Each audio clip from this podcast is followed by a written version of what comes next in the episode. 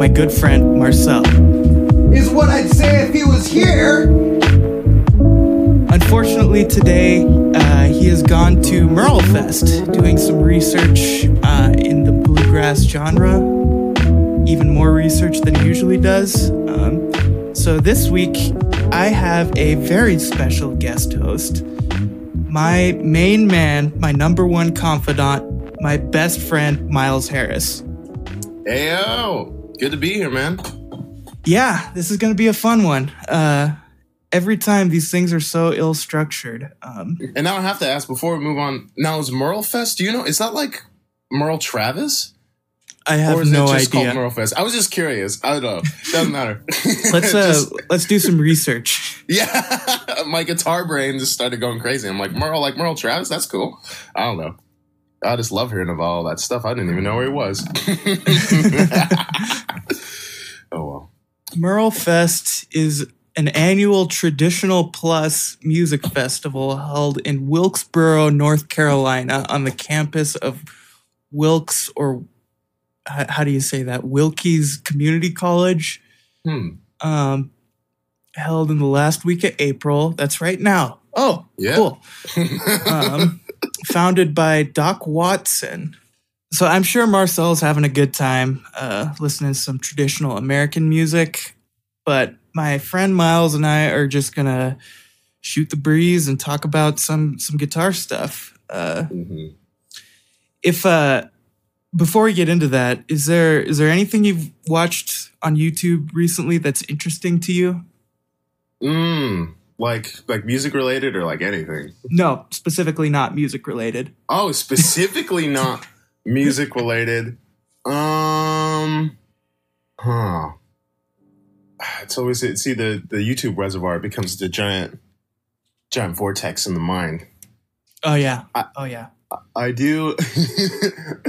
it's not recent, but if I if I'm being honest, because I feel like everyone has like a the YouTube guilty pleasures. I got you know I got a few playlists, and I've got the ones that you know it's like you're having a bad day, you go through them, and there's a succession of like four or five videos that I've watched for years at this point, every now and again that I just watch, and now it's like I know the order. It's like Busta Rhymes over the Wii Shop channel music and like the heartbreaking dog monologue there's like a little dog and they just put sad music over it and it's just looking at the camera just it just keeps talking and it looks like it's just desperately telling you something important with the sad music. And it's like so i don't know. I can't think of what recently but i'll tell you that my guilty youtube pleasures man those keep me going that little list every now and again. Keeps me going. What about Uh, you man? Have you heard of Drew Gooden? Mm-mm. He he was famous for that that one particular vine, road work ahead. Well, I sure hope it does. um, but but he's he's great. Uh, yeah like he he's a he's an ex viner reviews a lot of like what viners are doing now and just uh instagram accounts and stuff like that he's pretty funny i i enjoy watching drew gooden drew uh, gooden yeah Good check know. him out I, that is interesting because I always thought the, the whole Vine thing is so fascinating. Like I love um learning anything about that or the people that were involved in that stuff because it's so quick, and then they all spread out. yeah and like the biggest youtubers now are ex viners the paul brothers Yep. Yep. It's crazy. It's totally crazy. Yeah, I feel like everything around Vine in its aftermath is really fascinating. Because just like its platform, it was so short lived. It was so short. like Mhm. I feel like it's just sort of also hilarious that Vine itself didn't last very long, like the videos. you know? It's like the videos are short and Vine was around for a short amount of time too. I don't know. Yeah. Correlation? Perhaps. Maybe not. I don't know. So uh let's get in, let's get into the meat of uh of what we're going to talk about um Mhm. A couple weeks ago, we did an episode on technique and uh, a little bit about anime, but we won't talk about that today.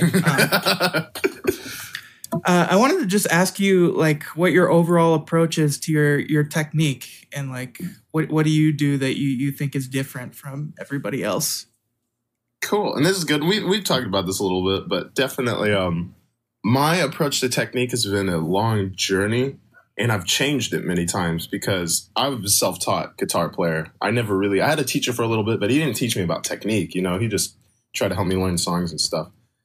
And at an early age, and it's funny, I heard John Petrucci say something similar that I thought when I started that if you hammered on and pulled off, you were cheating. And I got that idea in my mind. Like it really stuck. Like I didn't want to cheat. So I had to learn how to pick everything, which anyone that's ever picked up a guitar and has had no instruction is like, I'm to pick everything, realizes that that very quickly becomes a problem. It's like, wow, this is a lot more difficult than I thought. If, if I heard that from somebody I respected, that would have been very dangerous to me at the beginning stages of my Oh, guitar yeah. playing. Those things will like, um, they stick with you. Everything is a darn hammer on or pull off for me. but see, now I'm having to work backwards. See, I'm gonna get to that. Now I'm having to learn um how to do that stuff more. But when I started, I got this crazy idea in my head that you know you cannot hammer off and pull off, or it would be best if you learn to pick everything.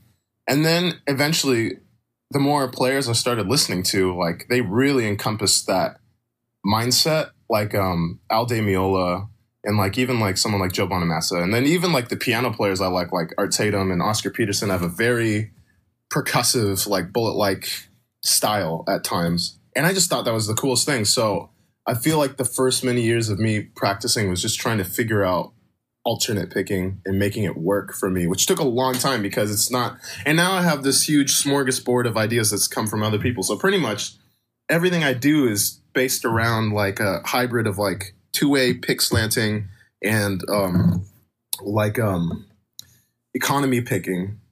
And it took me a long time to develop it because as everyone knows like when you go when you pick into the guitar strings you're like in the strings and that's the biggest thing is like when you get stuck you're in a line and it's like oh i need to be going a different direction and i've been spending the past few years how figuring out how to get rid of that problem because as a lot of us you know i don't want to think when i play i just want to be able to play Mhm. and go in any direction and especially in the age we live in it's like we're able to hear some of these guitar players that have achieved that like this fluidity of just they're obviously not bound by direction they're just playing what's in their head. And that, and obviously my biggest influence right now is Allan Holdsworth. And that is very appealing to me. The ability to just like think of a line or think of music and not really think as much about whether it's possible, but just knowing you can find a way to do it.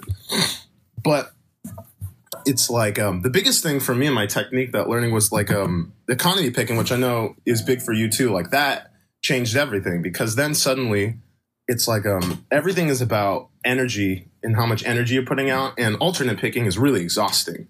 Mhm. And once, but if you can learn the fundamentals of alternate picking and then it put economy picking in there, then it's like you get a break. And every time you can add a little rest, it's like suddenly something that would have been exhausting can become more fluid in the end, you know? And I think that is really cool. And, um, and I guess I could even show some examples really quick. But like, for example, just straight up, like some people, if I were just go through like a major scale, you could economy pick it or you could alternate pick it. And the other thing too is like with these techniques is I feel like they sound different. And it's like different techniques. Like you could play the same look and try to find a few different ways to phrase it. And it's like you'll end up finding one you like or just like a difference. And that's where I've gotten to recently, which is like um the more tools you have at your disposal. Like now that I can alternate pick and economy pick and sort of understand how to change my pick slant, it's like suddenly you have options. And that's where I realize guitar technique is expanding because I feel like in the past people just had one technique, Mhm. you know, but now it's like we're developing some common language and we're learning like, okay, you know, there's different angles to hold the pick at or like, you know, different ways to do motion. And so I'm just obsessed with finding all those ways Yeah. and combining them. And if you feel like playing, like this is a very playing and per- encouraged uh, Oh. podcast, so. Perfect. Well, yeah, yeah. Let me show something else. So, like, even like sound waves, for example, if you were to alternate pick, that has a sound. But if I economy pick it, it sounds more like fluid and less like machine gunny. And that right there is like, um, since I spent so much time just machine gunning it, for lack of a better word, it's like now I'm finding trying to find that middle ground with pull offs and hammer ons to where it sounds musical. Because I'm realizing in like phrases even not played on the guitar, like I would challenge guitar players to try to figure out a phrase that's in your head or that you've been listening to that's not on guitar. And I guarantee you'll know where pull offs should go or like where accents should go, where you should or shouldn't be picking. It's like you hear it. Because I started learning these classical songs and I'm like, I can hear where the turnarounds are and I can hear where I should be pulling off or doing stuff because it it sounds natural with the music. Mm-hmm. And even though this is now I'm sort of like, even though this is about technique, it's not. You know, it's like at the end of the day, we want to be musical. And now I'm trying to reshape my mind to just not think about technique for technique's sake, but to think about like what is the music asking for? Because there's this great Hilary Hahn video where she's talking about like I break down things that sound technical and I try to make them not sound technical. Like I'll work on it until it sounds just natural. And that really struck a chord with me because it's it's hard sometimes to make technical sound it, it or you listen to a player and then they do the passage like the harder passage and it sounds like it you know or i hate it when it sounds like there's a shift Mm-hmm. you know like oh they got ready for the hard part and they did the hard part and now it's done it's like you know you just want it you sh- people shouldn't even notice you played the hard part you know Mm-hmm. and that's where i'm at it's trying to get so good with your technique to where you're just it doesn't sound things don't sound technical anymore Quick tangent time. What do you think is are, are are some of the elements that make that that sort of shift happen between something that sounds musical and something that sounds technical? Do you think it has to do with articulation, dynamics? Ooh, that's a great question. And you know what's funny is I've really been trying to think about that, and I think it's a hard thing to get to the heart of because um, and I would encourage anyone to do this is like take a song you know or that you like that's maybe a little more difficult and look up as many versions as you can, and odds are you'll find one or two that are really good, and you'll find the rest that are just fine. And it's like, why are these versions that have, and they could even be perfect. Like there could be no mistakes, but it could not be like, you could not be feeling it. And I think that's fascinating and blows my mind. And I think it comes down to it's like a split between like technique and being aware of like what I was saying, like what technique makes things sound the most musical. Because there have been times where it's like I could pick everything, but I shouldn't, you know.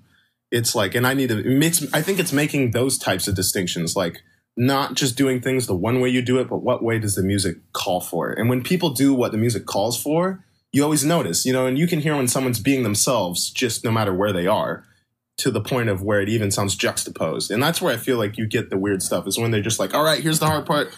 Ah, But someone that's thinking of it all as like the piece of music, I feel like it's different. And that's to where, like, and maybe I don't know how you feel about this, but I feel like certain things like that, it almost becomes more of a mental game. Because if you're thinking about trying to make it musical and approaching it from that standpoint, I feel like everything follows through. But if someone's just, if you get too analytical with it, you can lose your way a little bit, Mhm. maybe. But I don't know. What do you think about that? Um, I think I don't know enough, but like Mm. as far as I'm concerned, like I'm a I'm a music scientist. I, I, I affectionately given my myself the term sonic scientist, and I I, I want to f- figure out like the actual differences in like the waveforms and like the placement of of notes in Ooh. in space and uh Mhm. the the different dynamics and like there are there are scientific ways you can measure that like with uh, spectrum analyzers and uh, dB and VU meters um, and just looking at the waveform like that's what I want to get to the heart of I, I want to be able to look at, at a piece of music uh, through a bunch of visual analyzers and actually see what's happening uh, so so I can see where those those differences lie and, and essentially have a greater understanding of, of the reasoning behind why two things are different.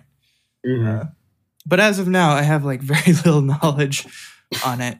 But um, yeah, it's it's definitely something I'm interested in because uh, m- to me, music is supposed to convey or evoke a feeling or emotion Definitely. but it's also a very scientific process to me as Mhm. well and i use the term scientific real loosely but um, there's a lot of analysis that can be done that I, I don't i'm not sure if it's being done right now um, but it would be cool to look at especially like with the the advent of electronic music and the research that's gone into sound design and sound creation. Um, it, I, I, I would like to apply some of those principles to um, older acoustic music. Hmm. And I think you bring like that. You bring up a great point, and I feel very similarly about music to where it it fits in this weird middle ground between like something scientific, especially the more you get into electric type music. It's like it, it's.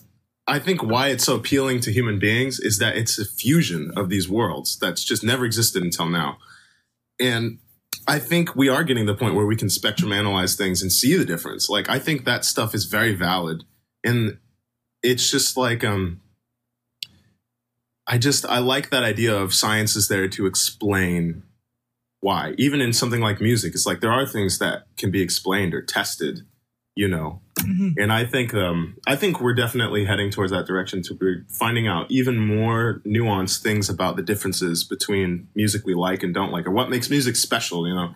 And that's why I feel like someone like me and you, I know we both think about that a lot. Like, it, and I'm sure every musician does. It's at the end of the day, what makes music listenable or special, or what makes it worth listening to at all, or what makes me like the stuff I like. Like that is our greatest challenge is figuring out whatever that is. and uh, I love it. I love it. Absolutely, buddy. Um, so back onto the subject of, of technique. Uh, what what's something Hmm. like recent that you you've discovered that's just blown your mind? Ooh, well, the recent thing, and like, um, I guess I, I sort of was running through the whole technique thing, but uh, for me, the biggest thing now has been the idea that technique is lots of techniques. Like my whole technique is a combination of like so much guitar history because I just want to embody guitar history. So, like for example, I had to decide, all right, I want to play like Al Di Meola. So how am I going to be able to do that? I have to alternate pick. All right, done. You know, it's like I want to be able to play like um, country stuff. So it's like, all right, what am I going to do there? And I could get a thumb pick, and I tried that, and I didn't like it. And I'm stubborn, and I want to do as many things in one system as possible. So it's like I learned how to Travis pick with a pick.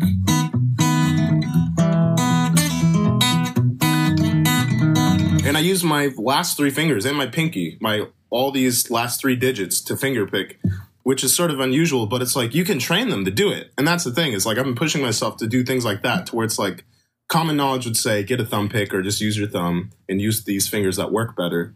But it's like if you try enough, you can develop it. And so now what that means is I could be playing anything and then I could break into a country thing and I don't have to change anything.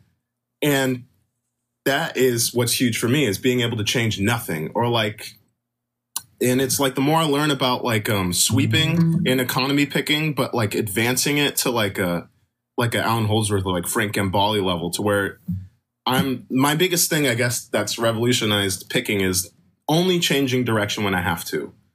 And that sounds crazy, but it's like I started taking some of these more complicated lines and things I was trying to do, and I was realizing that I was like, um, if I just switched pick angle when I absolutely have to, it just saved so much energy and it kept it all inside generally instead of me jumping over strings like I was trying to do. And it's like, these are some of the things like jumping over strings or around strings. This is like our biggest obstacles as guitar players. It's just like getting around the strings. And when you can start to get something like this into your playing, what happens is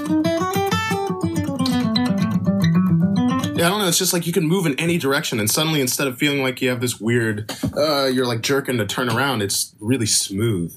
And that for me has been big. Is just trying to keep my keep everything inside instead of hopping over strings. Like almost never try to hop over strings. Always keep it streamlined and fluid as possible, because um, I just think there's really something that and holding my fingers close to the fretboard as possible, which again is like common like yeah duh but also people don't do it or like if you really push yourself to keep your fingers close you know you can get closer and closer That- to me, I feel like that's a, a very do as I say, not as I do type of Uh-huh. thing.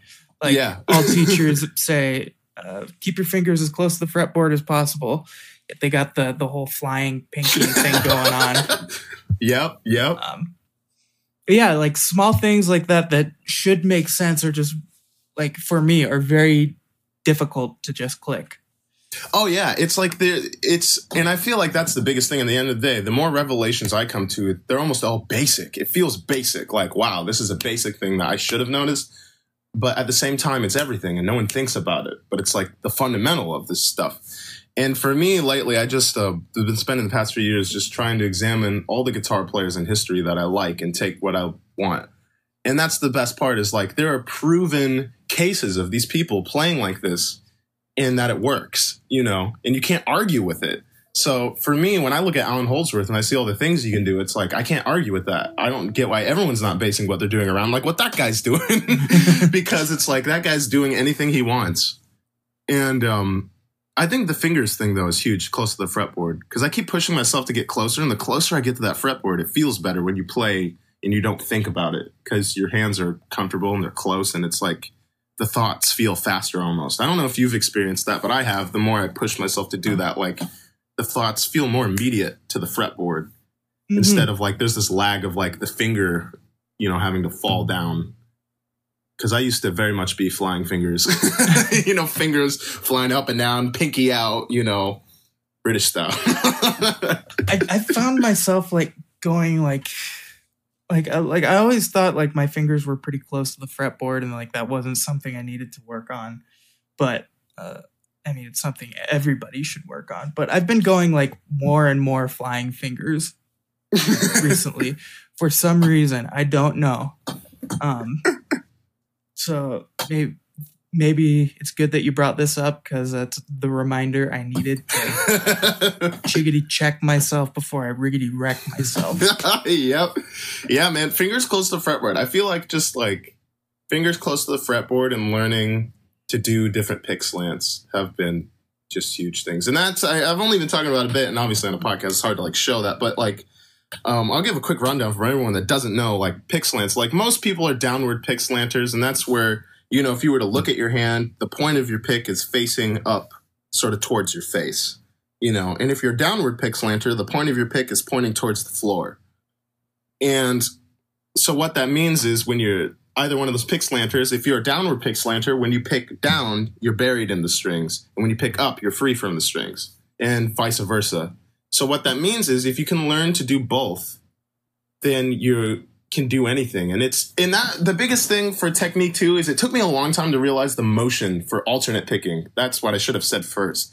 Like I used to do all sorts of weird arm stuff and different people, some people play with their arm, you know, locked. Some people anchor their palm to like the bridge and like for me, the other biggest thing has been learning to anchor my pinky. Like I used to think it's weird that people anchored their pinky, but now I don't because it's like it's like you have this constant spatial awareness that never moves. And the palm of your hand as the anchor, for me, it didn't work because once I got to the top strings, I felt like I had to move too much. But with this, it feels grounded.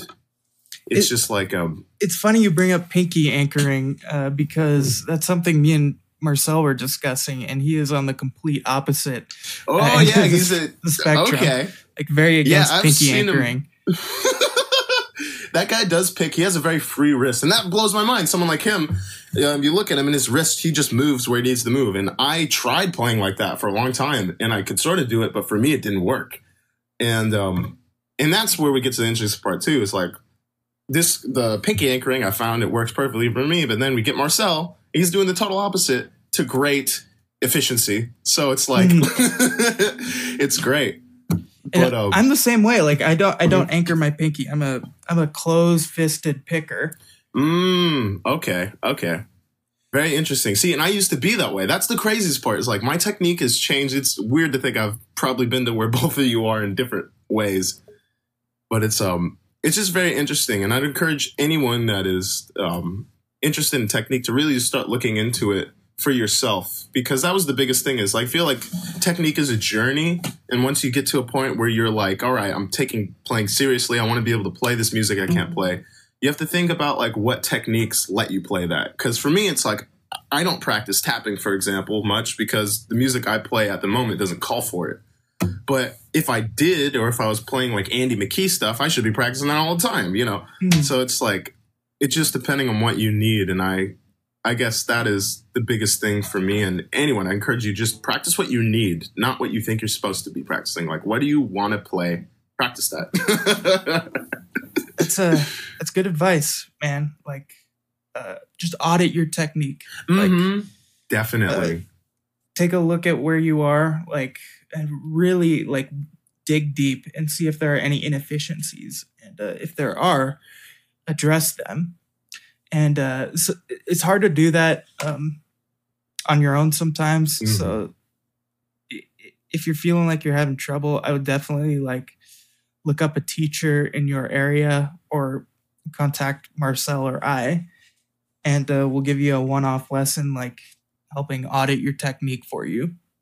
because that is definitely huge. And like, I think people, human beings, are very quick to get set in our ways, but technique is something that can be learned and can be changed. And I'm living proof of it because I've changed my technique at least five times. Like, and when I say that, I mean like I abandoned what I was doing before because it was so bad compared to what I had just learned, and I had to start over and be okay with that. Like I was gigging whilst trying to change my entire technique you know and it's like it was scary but it was worth it and for anyone and i feel like some people are going to have this moment at some point in their life like i did where it's like all right you have a crossroads do i refine my or relearn my technique or just keep going with what i have and a lot of people just keep running with it but i would encourage anybody to at least try to change things you don't like about your playing because it's more possible than you think i think and that's the biggest thing about playing in general is like I think guitar playing in music in general, it's just more possible than ever now. And there's so much to learn from. And people have like paved the way for us to just learn how to play anything we want. That's what it feels like. Like it feels like cheating at this point because there's so much information just within the music alone, you know, not even mentioning videos, like blah, blah, blah, blah, blah, gone. But I don't know. I just think technique, I'm glad that we talked about this a lot because um, I feel like it's an important thing to think about in its function in your personal playing and like you know how it's serving you. Because if your technique's not serving you well then it's like you got a problem and you're never going to be happy. Because i was there. I was not happy. I used to play and be unhappy every time i played because my technique wasn't proper for the music i was playing. It's like that makes sense. Yeah, yeah, man, I get it. Uh, real good, real good points, real good insight. Um, how about we we move on to just talking about uh, just shooting the breeze on some some cool voicings, trade back and forth. yes let's do that definitely here you go first show All me right. some cool stuff Um, I'm gonna. You guys can't see this, but I'm angling the camera down so Miles can see my hand. Um, I'm gonna cheat a little bit. I showed him this voicing right before we started. Um, it's kind of a like a D Lydian voicing. Um, and the way I, I, I came up with it, we were I was at this jam session. We were playing just free music, and I I, I heard Lydian tonality a little bit, and uh, I, I I went for the the basic major seven grab, uh, starting on the A string, five seven six seven, and then that B string note. I moved it up a whole step, which gives you uh, G sharp, the sharp 11. So what you're getting is root, fifth, major 7, sharp 11.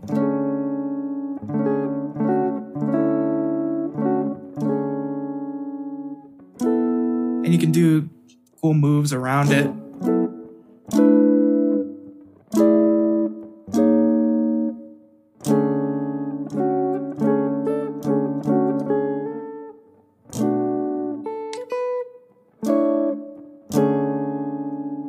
Um, I'll I'll try to include tab for that that little thing I played, but and it's got so much character that like um voicing i really like it. Like it can really it really spices up whatever you're doing a lot. Because it feels very definite. Like I, I I think of the sharp eleven as tonic, like on a one Mhm. chord, like you're in the key of D major. Um, I don't think of of G sharp unless I'm going or G G natural unless I'm going directly to F F sharp. Mm. Or sometimes I'll play a line like and and just go Mm. up to that sharp eleven from the the fourth scale degree. yeah Um, so that Lydian sound to me is like consonant over a one chord. Like that's it's my go-to sound over uh, one in any any given key. Your turn. one really cool chord I've been using is um, and I think you can use it. You can use it.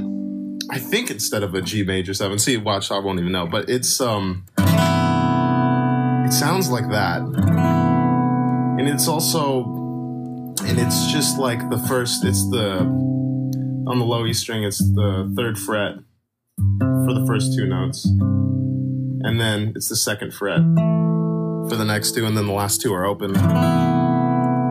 And that voicing, and that's I, I've been trying to find like I would call them like guitar particular voicings like that, to where it's like you know it has a very unique sound on the guitar, and it only really happens there unless you have a capo. And um, when you can fit that into a composition or find these like I've been trying to find more chord, and I think I found a cool A thing the other day. I can't even remember it. See, but um, I've been trying to find cool things like that, just open voicing chords, because then whenever you can slip it in, because now it just sounds magical.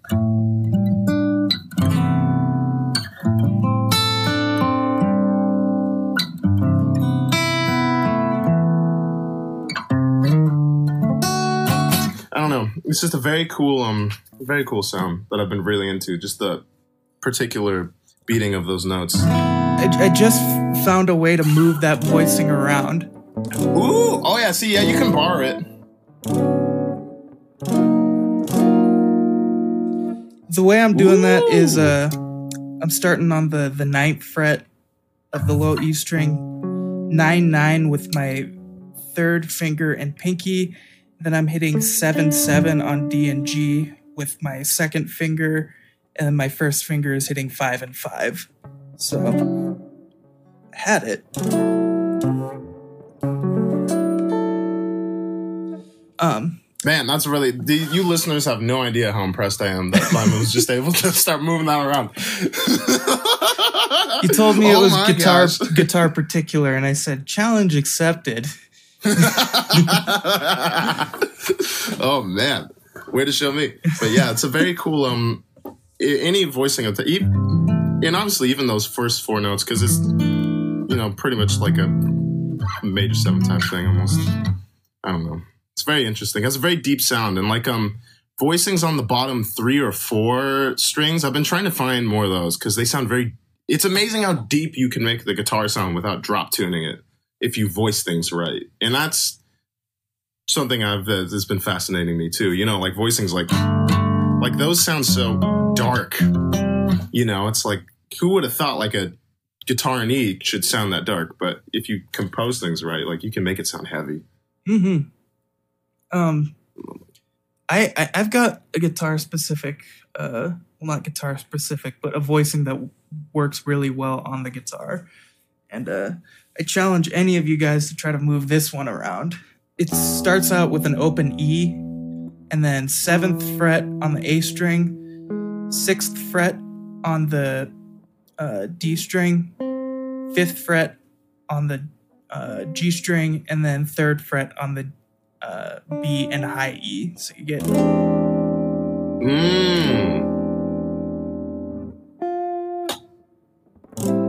and that's a that's a E altered dominant sound. That's nice. E seven sharp nine sharp five.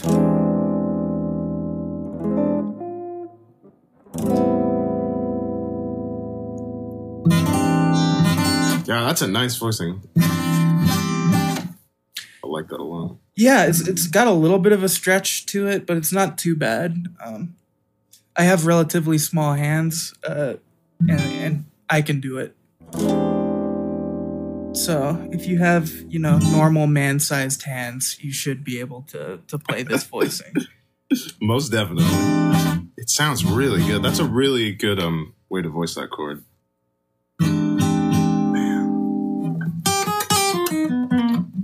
Yeah, you got any other voicings? I do actually. I've been um the one we were talking about this a bit the other day, but I've been finding a lot of different ways with the split voicing. I just keep moving notes because this this chord is my favorite chord, hands down. Just the split voicing because you can just like drop a note or two notes, add a note, and it's like within this just one sector, there's so many colors that you can just access or choose how to make that chord feel. And I I really enjoy that, especially like that one. You know, it's just very um. It's just um, I've been trying to find more ways to add character to notes. Like Eric Johnson talks a lot about finding chords this way. It's where you're just sort of like you know changing one note at a time, and I like that approach a lot for finding these really just sweet little voicings. That one is Yeah. beautiful. Can you break that down? Oh, that one, this last one. Yeah, so we got our root um, right here on the what am I on the seventh fret on the eat low E, and then also seventh fret on the D, and now that would be the fifth fret, fourth fret, and you're barring that top string, the top two with your top finger, and then there you have it. And you have to like turn your arm in pretty hard to get it, especially that top note. But if you can get it, it's very pretty. And for the listeners at home, he is using his thumb to uh, hit that that low note. Oh yeah, and that's see that's something we didn't talk about much in the technique thing too. Is um, I use my thumb a lot. Some people do, some people don't. But for me, it's like my chord voicings and the way I voice them has definitely, maybe even to a detriment, revolved around my thumb. So I always think in terms of like whatever my thumb's on, and then the rest of my fingers can do whatever they want to like go against that. And I know a lot of that probably has to do with me just playing alone in my room a lot, but it's fun to do that for sure. That chord reminded me of a of, of a certain type of dominant chord that I really like. Um, it's a this sound. Ooh.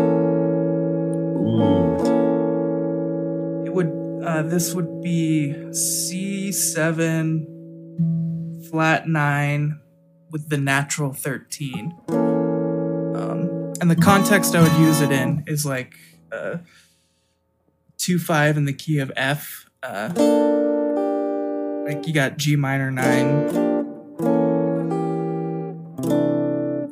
Um, how would I voice an F major seven? Um,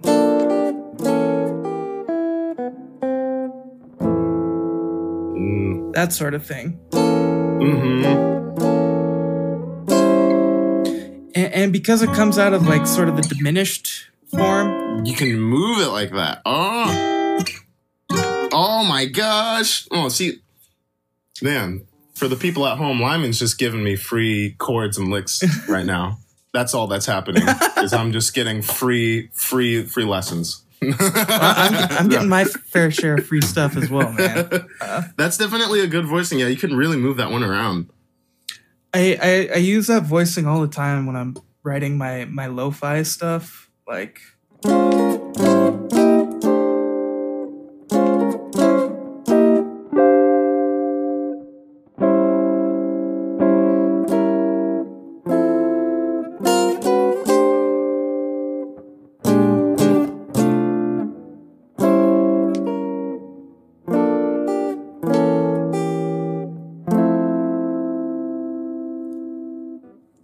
it it's a like if if you're practicing diminished chords like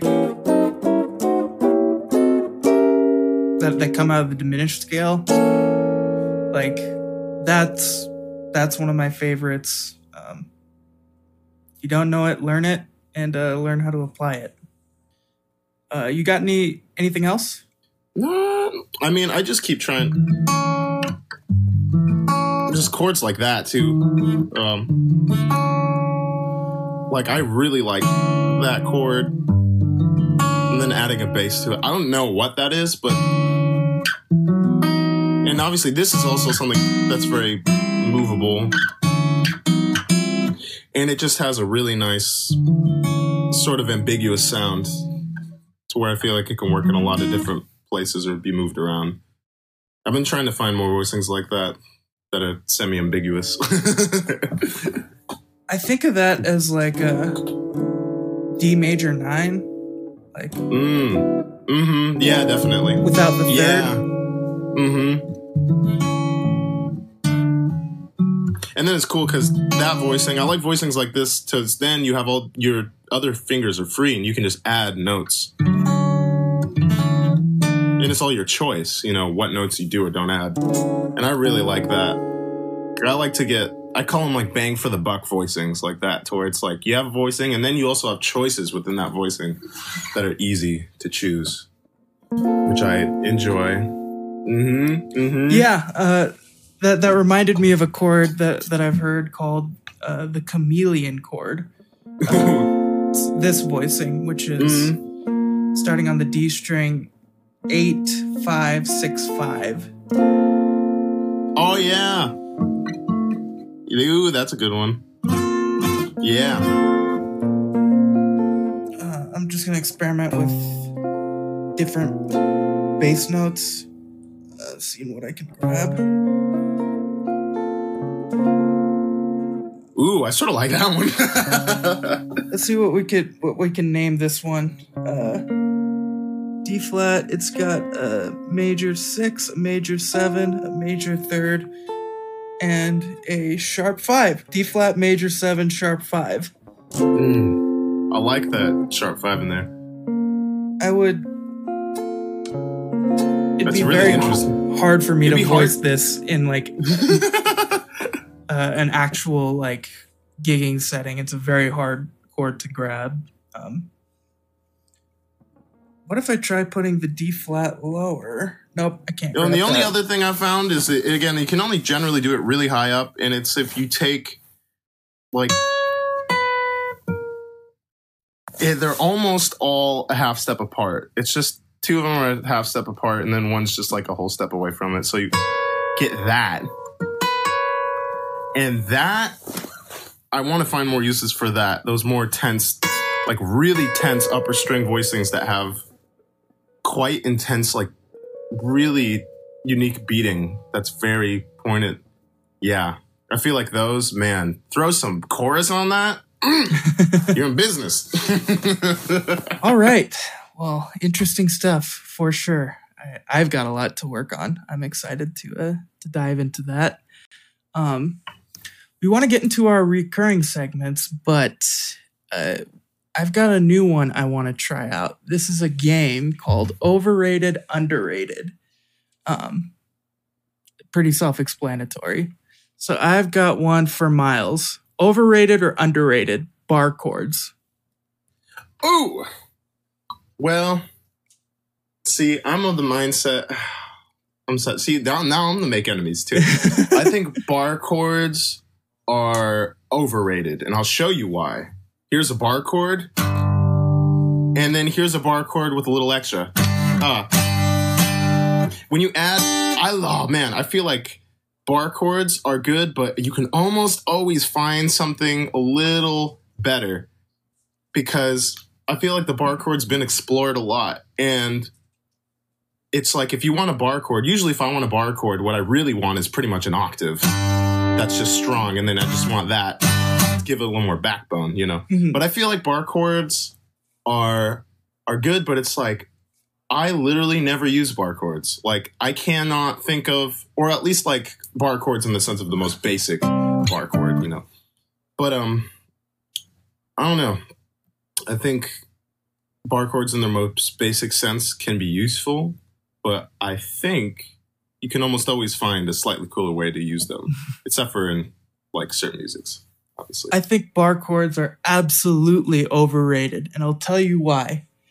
Ooh, yes, lay it on me. There's too much work. It's too much, too much work going on, man. You could play like when I reach for a bar chord, I'm usually just trying to reach for a triad. That's what I'm Mhm. going for. Like I, I see A or B flat. Like, uh, okay, I can play a B flat bar chord, or I can work a whole lot less and play this chord and get nearly the same effect. Mm-hmm. And so, like, just omitting notes, you you put less strain on your hand. You're you're working less. You're moving around less. And You can play. Mm-hmm.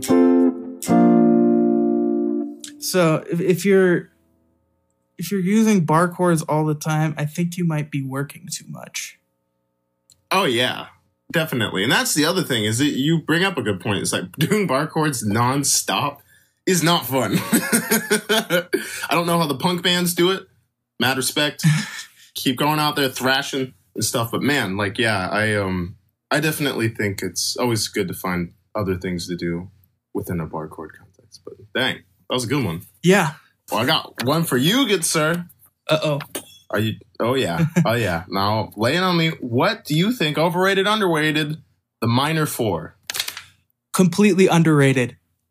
It is my yes. it is my favorite Yes! sound in all of music, like top three favorite sounds. Um, I'm so glad you said that.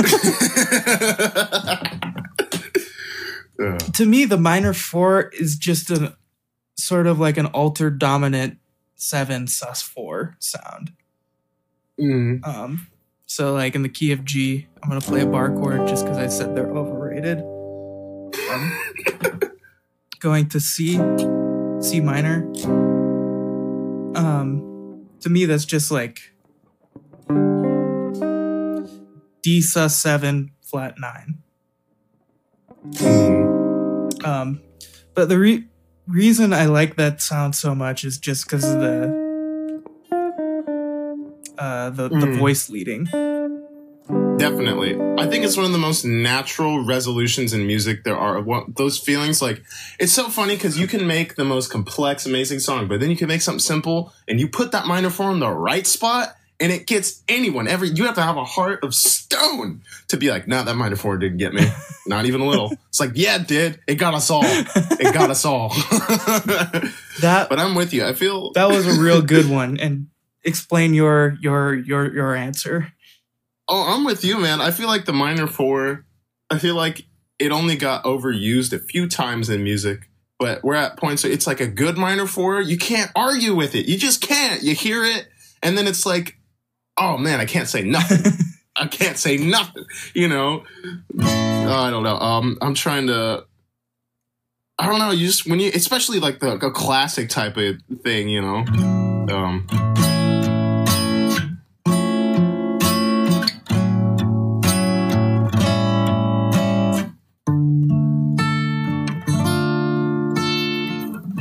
It's like, what? Who's gonna argue with that? Not me. I just won't. Th- this is a tough one because like it's I, I like to be scientific with my and logical with my reasoning. I have no logic behind this one or very little. I just love the way it sounds. exactly, and I, I, it's. I'm glad you said that because I feel it's the same way, and that's what the minor four is. The minor four is a gut feeling, man. You just feel it. It's like, yep, and it's. I don't know. There we go. Well, I've got another one f- for you. Um, Johann Sebastian Bach. Ooh. Oh. Oh no. I'm gonna make enemies. Well, it's hard because I feel like Bach. It's uh, because it's like I mean, you sound like a jerk if you call Bach overrated, but it's like, I guess Bach is not my favorite, but I like Bach and appreciate Bach. But I definitely think, and it's hard because the thing is, he did so many things. I totally understand. I get it. I get the Bach thing, and I like Bach, but it's like I don't listen to a lot of Bach.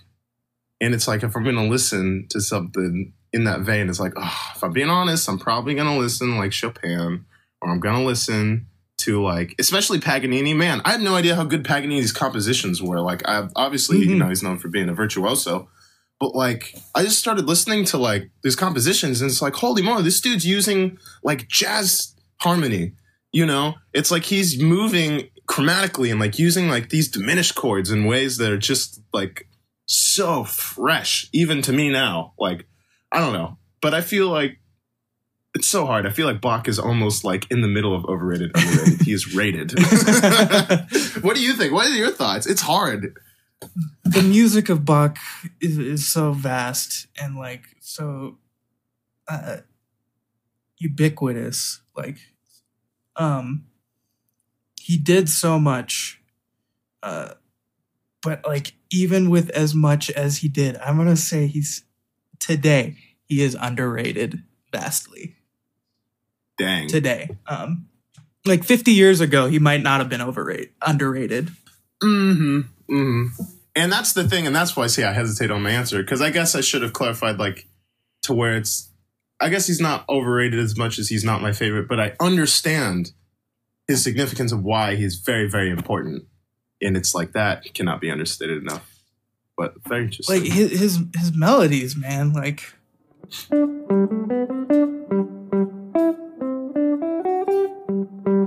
and uh, Mhm.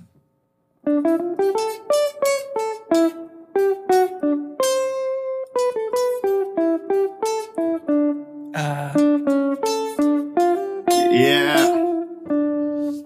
to me, like Bach was bebop, man. he was. He really was. Well, and it's like the thing about Bach too. It's it's almost like he wrote. It's like he wrote the freaking book. Like Bach came out, I was like, this is this is how this is supposed to be now. Yeah, like It's like he set the standard. I feel, almost feel like Bach is like the. Ah, man, see, and I'm gonna watch. I'll say more stupid things, but I feel like Bach to me is a lot like um like a Duke Ellington or something, to where he's just got that expansive library of ideas, and he like pretty much say like he is the standard. mhm. Like this is where it starts, or else what are you doing? Bach is the man, and I think in two- 2018 he is underrated. Boom!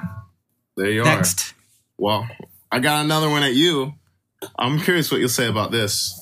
Is um, what do you think of open string riffs, such as you know, like, like uh, or whatever it is, the, the two fire song. See, I can't even remember it. but like you know, like open string, you know.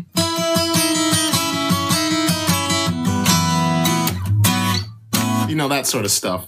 yeah, um, specifically for me, uh, for me, um, overrated, and and I'll, I'll tell you why. It, ha- it has to do with my approach to the guitar. I want to be able to play things in all keys, like in all positions, and open strings gets in the way of that for me. So I try my best to like eliminate as many open strings in my playing as I can, just so I can grab things and have them be movable. Um, and again, for me, it's just a personal, personal feel. Uh, your opinion? Oh man, I'm actually I'm pretty much right where you are with that. To where it's like, oh, it's like we're anti-country players. like I always love watching videos of country players talk about like anytime you can use an open string, and you know they want to use all those open strings. But for me, I am also like a, I always want to move things or have things just be to where I can move them, and I it definitely messes with my brain or like the idea of like I can't move this voicing. I don't know. I Mhm. definitely like to have voicings I can just could hold in my whole hand. I'm moving all the notes. I'm touching them.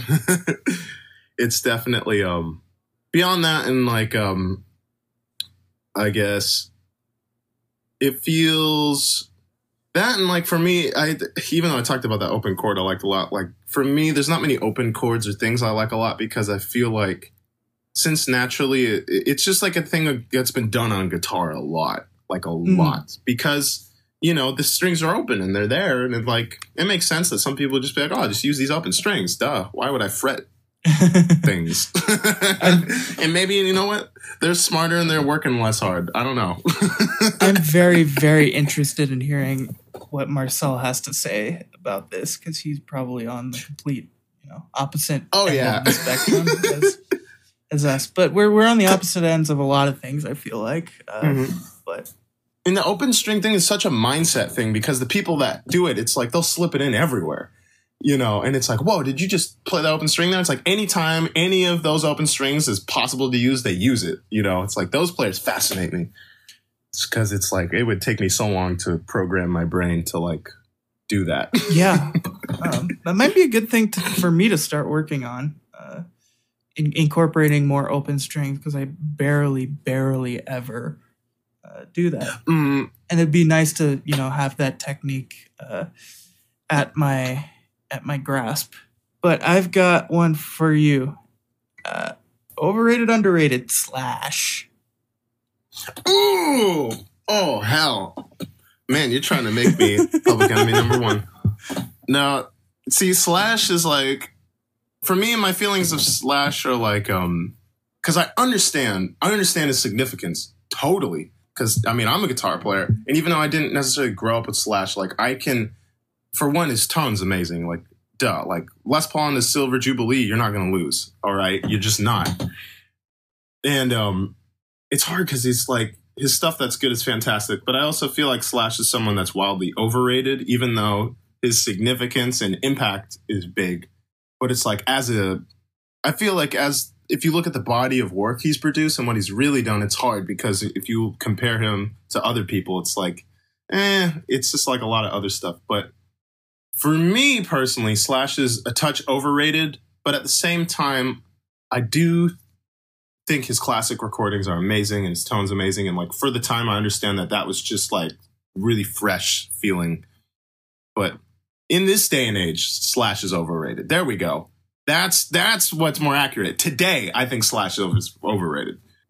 What do you think? Um, I haven't listened to much Slash or Guns N' Roses. I've heard uh, "Welcome to the Jungle" and "Sweet Child of Mine," and I've heard the the Velvet Re- Revolver song "Fall to Pieces," and I like all those things. But uh, I'm I'm very uninformed on Slash, and I'm just gonna say overrated. Don't at me.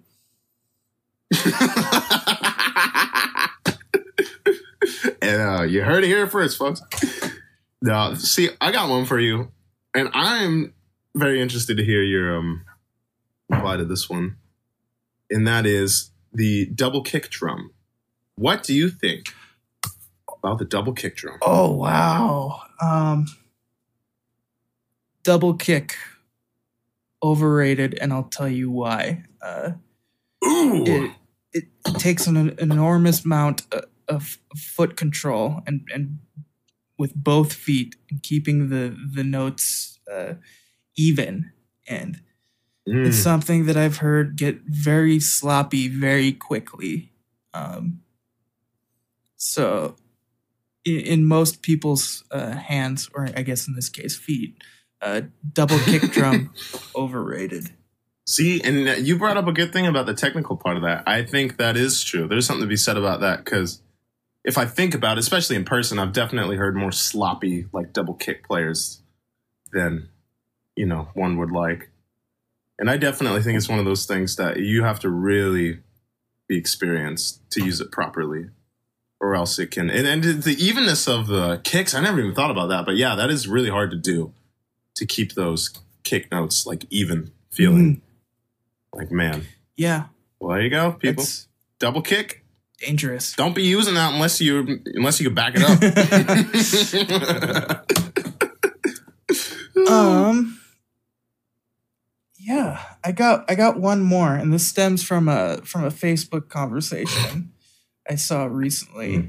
Um, I don't name names here, but uh, Earth, Wind, and Fire overrated, underrated. Ooh, I think Earth, Wind, and Fire is oh man. It's like hmm. Okay now i thought about it. I feel like they're underrated and i'll tell you why. Because if you go on anything you look up earth wind fire look at their top songs like the popular songs like they're all good but you start going into some of those deep cuts and it's like the arrangements on that stuff is mind-blowing and some of those albums as a whole piece it's like they were doing stuff that other funk bands wish they could do. Like they just took the idea of whatever funk music was and just turned it into their own thing. Because Earth, Wind, and Fire just sounds like Earth, Wind, and Fire. You know, it's like the other funk bands. They, I mean, they all have their sound, but Earth, Wind, and Fire has its very distinct sound that I feel like is difficult to replicate. And I mean, me and you have both played in a band. We played Earth, Wind, and Fire songs. We both know it's like it's hard to accurately portray those songs, even when you have a lot of really good players. Mm-hmm. Like, because it's such a precise and powerful sound. But I feel like they're underrated, especially because of like um because I grew up on Earth, Wind, and Fire, but I didn't hear a lot of their albums or even like some deep cuts or songs that you know you just wouldn't hear. And once I started listening to it, it was really eye opening for me how much they were pushing the envelope. I think, especially for a pretty mainstream band. Of what funk is. But that's what I think. What do you think about them? Um, well, to be honest, this is a softball question for you. this is the, the softball one. um, Fair enough. but like, uh, I think they're underrated.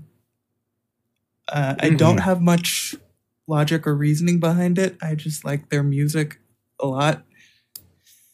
so easy, underrated today, Boom. especially. And it, oh yeah, definitely. And I think I have one more. If we could do one more, Yeah. Because I um especially want to know what you think of this last one. And and this last one is sort of scenario dependent, but I guess let's Set set the scenario for me. yeah. Well, I guess like in a perfect world, what do you think of music stands on the stage? You know, like in an ideal scenario, say you're on the stage, and maybe not even you, say just like other people. Like, are you okay with music stands on stage, or do you not ever want to have a music stand? Music stand overrated, underrated. Uh, I'm gonna say underrated because if that stand's gonna help you play correctly, please use that stand. Um, Mm-hmm. Mm-hmm. I mean, there are ways to set it up so it's not a distraction or in the way. Like uh, you can have it low.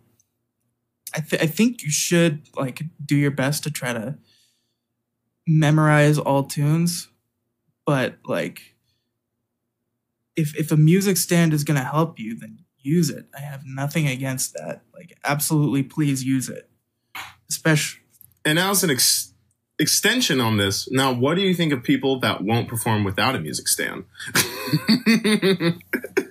like, do you think could you? How would you feel, for example, like over and underrated, like you know, always having a music stand versus always having a music that makes stand sense. uh, versus being able to get get by without it. Um, Mhm. well, huh? And I know it's obviously sort of an extreme question, but you know, I've met a few people that like pretty much every time I saw them perform, they had a music stand, no matter if they knew the song or I presume they would know it by then or not. And I've always been curious, like what other people think about that, especially like in a scenario to where it's like, I guess maybe I should have phrased this question more specifically. Like in a scenario in which you don't necessarily need a music stand, it's like a, a comfort thing, you know? Um, Cause like, or like as an audience member, if you go somewhere and you see the whole band or like a person in the band, they're like really looking at the music stand. Does that affect you in any way? Or are you indifferent to it? I guess that's maybe more of where I'm coming from. Those questions. I'll, I'll set up a couple different scenarios. As an on- audience member, I am indifferent to music stands. I don't really, really care. Um, I mean, if Mhm. I'm gonna see like a metal band, I don't want to see any music stands. That'd be really funny. Can you imagine seeing like Meshuggah and they all have music stands and like glasses? but in a band where you know I'm, I'm in a position of leadership uh, and we've been playing the so- same songs for a while and they're still using a music stand i'm probably going to take it away just as a challenge yeah, buddy. just to be a little bit of a, of a jerk because i'm all about like you know pushing myself i try to get off book as soon as possible um, Mhm. but I, I, see the merit in music stands. But like, if, somebody I, I see clearly has the ability to memorize something and they're still using a music stand, I'm going to lobby hard for getting them to at least trying to play without it. Mhm. A quick aside to the music stand thing, I will say though, what I do like is when people have a music stand for like a song. Cause then you know that person gives a like when I saw when I saw Brian Setzer, he played the Nutcracker Suite, and it was crazy. It was a whole arrangement, you know, of all these different parts of the Nutcracker Suite, and he used music for that. And I was like, yeah, I can understand why. like, fair enough. You know what? I'm not gonna ask you to memorize the entire Nutcracker Suite in this giant arrangement that you do once a year, you know, or you probably put together a specific arrangement just this year. It's like, man, like that. It always impresses me when someone has a piece that it's at that level to where it's like they haven't memorized it, but they still want to play it. And they're like, I got this roadmap and I'm going to do it, even though like this is the one that's maybe not as polished as the rest, but it's worth it. Like I like that. I can dig that. All right.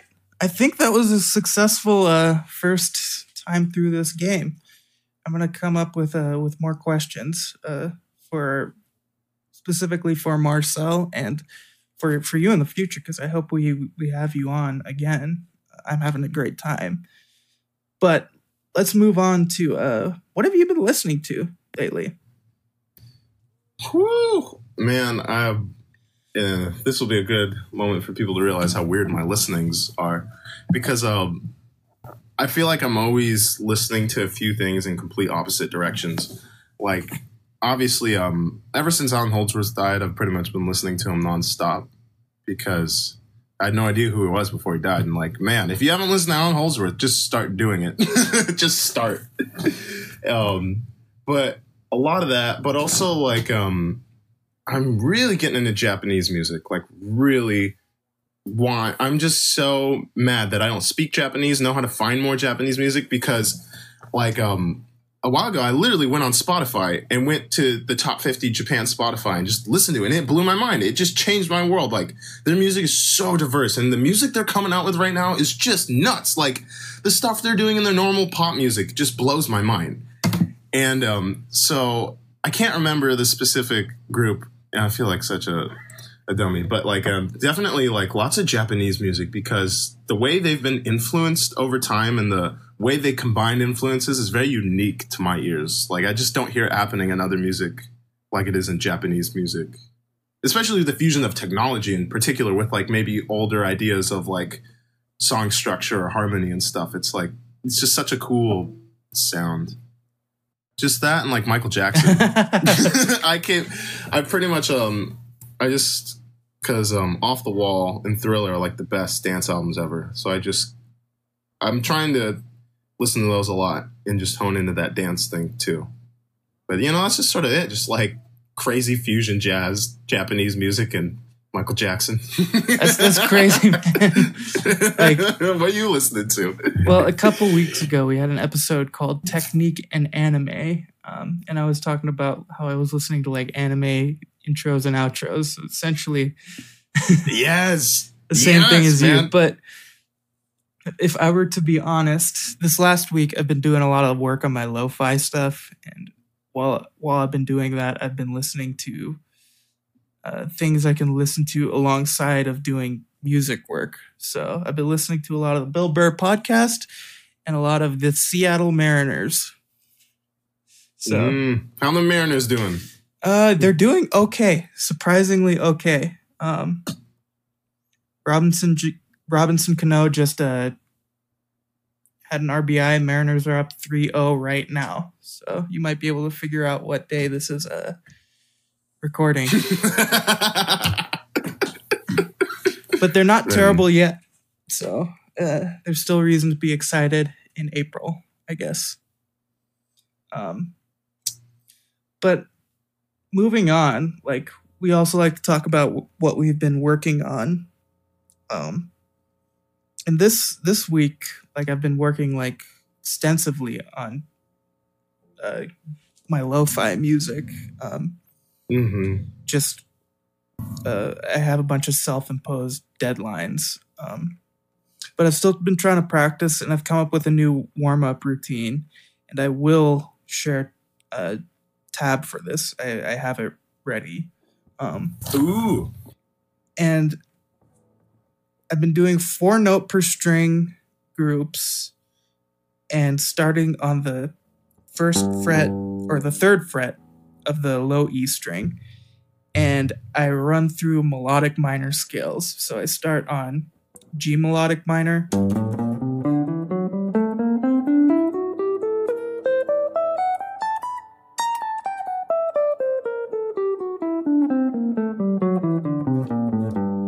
And then I move on to the next scale that has uh, a G in it. It is also a melodic minor. So next would be F.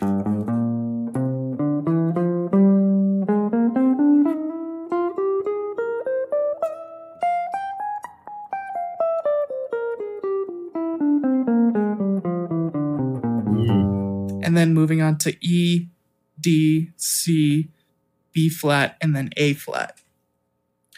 Nice. Um, How's it? How um visually are you starting to really be able to see the patterns really well yet? How does it feel visually? Yeah. Visually, so far. um, I mean, the way I played those two, you could probably hear I don't have it down very well yet. Yeah. Um, Mm. uh, so I'm just just trying to work on the hands thing right now. But I, I think Mm. visually, it's it's it's gonna help me being able to see things I can grab in all sorts of different positions, especially using four notes per string. hmm Definitely. That's why I asked. That's um because that sounds like a great exercise to do. Like really, four note per string stuff really can expand your idea of like where things can go. um yeah like I've, I've been using it as a warm-up because it's uh it's difficult for the hands but not too difficult or strenuous. And it's definitely a Mhm. mental exercise for me. So Mhm. that's what i like uh, in my warm-ups. Something kind of hard kind of not just to get me started get get me loose. So, so i'll be able to execute things i want to execute on the instrument. Definitely. and, and something that's gonna you know help my brain a little bit. And that doesn't require you know 100% brain power. Like i can float Mhm. by with like 20 or 30% but i'm still i still have to think um, Mm. so yeah i've just been trying to do that first thing i do when i get get up in the morning is do that warm up exercise through all uh, seven different melodic minor scales that contain a g note Nice. but yeah, that's that's mainly been my practice for the week. What about you? What have what have you been working on? Oh man, have I ever been working? Um, I'm always right now. I'm still very much. I feel like in the pursuit of working on things that just help me make better sounding notes and a more fluid sound. Because for me, it's like I'm so stubborn. Like I just want things to sound fluid and like the thing about the alternate picking thing that I should have mentioned earlier too is like not only am I dedicated to alternate picking, it's like I call it legato alternate picking. So it doesn't sound all, you know, it sounds like you know, it's all together, you know. And that's hard to do. Like, you really have to. But, like, still, that's a huge thing for me always, is just spending time, like, making sure everything I play is legato when I want it to be. And um, the big thing I've been practicing, though, the biggest thing is combining two way pick slanting. And oddly enough, like, there's a Stevie Ray Vaughan song called Scuttle Buttin'. And um, that dude must have been a two way pick slanter because this song, even though it's just like this blues crazy like shuffle thing, it's like, uh, and what that requires is like three notes picked down, or you change your pick slant and come back. Yeah. So that that note is an is a upstroke almost, but it's on the the changed pick slant. So it's like change, change, change. So it's like you change your pick slant like what three or four times in there, and it's all like. And obviously, I can't do it super well, but what that lick requires is like everything I'm working on, even though it just sounds like a little whatever. Like somehow it's just two way pick slanting, it's sweeping, it's alternate picking, and it's the hardest thing in the world. but I've just been practicing that at snail's pace? And making sure every shift, because the thing with changing pick slants that I realized for myself was like I was just, I was doing them either after I wanted to do them or I, I wasn't doing them like clockwork, you know, like making sure like this is where I change the pick slant. I'm like hold it and then do the next move and the next move and that's helped me a lot too. It's just practicing like clockwork, even though it sounds very mechanical. But like, if you can move like a machine, it's not a bad thing to be, you know, you know, have everything be uniform and then mess it up from there or Mhm. whatever. And um, so I've just been really practicing stuff like that and just trying to be like clockwork when I pick. So eventually, you know, it can just flow from the wrist. But just a lot of that, really, just combining all the techniques clockwork, man. It just it helps. Yeah, buddy. Uh, that's something I should uh, take a look into, uh, like seeing how I change my pick slant because I know you told me I do, and I Mhm. I mean, I, I really only figured out what a pick slant was like a couple weeks ago, like how it was performed. Yeah.